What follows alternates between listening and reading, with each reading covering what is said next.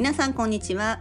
会社員生活15年以上になる私が会社員として機嫌よく生き抜くコツやビジネス日々感じていることをお伝えしたいと思います。皆さんいかがお過ごしでしょうか？クリスマスが過ぎだいぶ年末感が増してきましたね。今日はですねクリスマスに聞いていたラジオから、えー、ちょっと思うことをお伝えしたいなっていうふうに思います。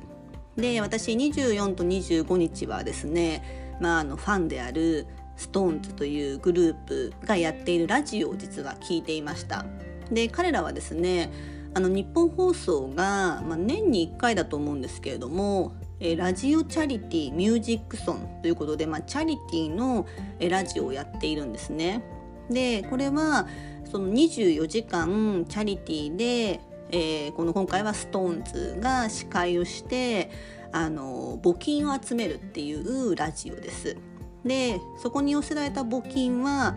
えー、視覚障害の方のためにこう音の出る信号機の設置や、えー、保守など、まあ、多くの、えー、視覚障害目ですねの方のための活動に寄付するために、えー、年に1回やっているものであります。で私もですねわずかながらですけれども、まあ、寄付をしたので、まあ、24時間ずっと聞いては全然いなかったんですけれどもあのポツポツこう準備をしながらとか聞いていたりしました。あのちなみにラジコで聞けるのでご興味ある方は聞いていただけると嬉しいです。でまあえーと、そのポッドキャラジオから今日のテーマです。今日のテーマはお互いが同じ世界にいればもっとお互いを理解し合えるです。この話題ですね。もしかしたら以前のポッドキャストでしていたらごめんなさい。多分していないと思ってるんですけれども、えー、お話ししたいなと思います。でまあ私はですね大学に入るまでまあ、今回 SixTONES がやっていたラジオのようなこう視覚障害目の障害のある方や、まあ、身体的な車椅子に乗っている方などいわゆる障害のある方と、まあ、触れ合う機会出会がなありませんでした。出会ったこともない地域にいました。でそんな中、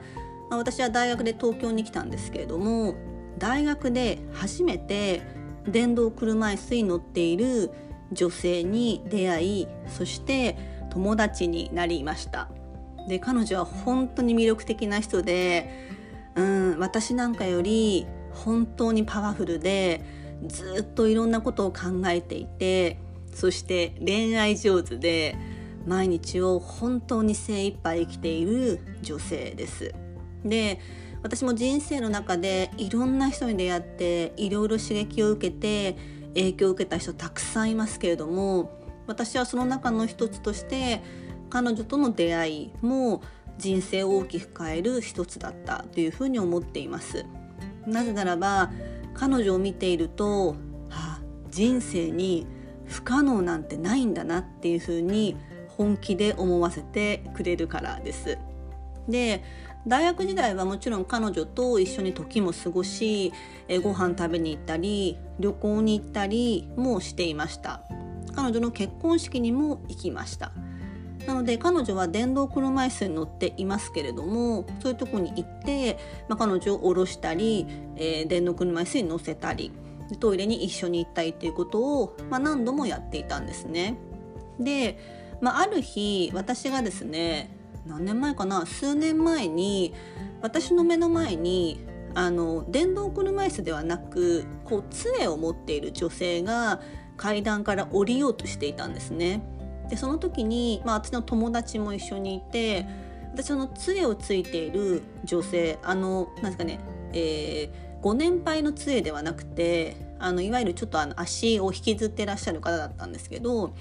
まあ、その方を見て私はすぐ言ったのが「あ手を貸しましょうか？何かお手伝いできることありますか?」って私は即座に言ったんですね。でそしたらその一緒にいた友人が、まあ、私は手を貸して階段を降りたんですけれどもあの状況でその言葉がさっと言える花ちゃんってすごいねびっくりしちゃったって言われたんですねすごい真顔で。でまあ、そう言ってくるフォームちょっと私もびっくりしたんですけれどもでもこれって全然特別なことではないと思うんですね。でこれは私がそうやって大学時代に電動車椅子の彼女と出会っていたからその言葉がパッと出てきたんですね。ずっとそれをやってきたから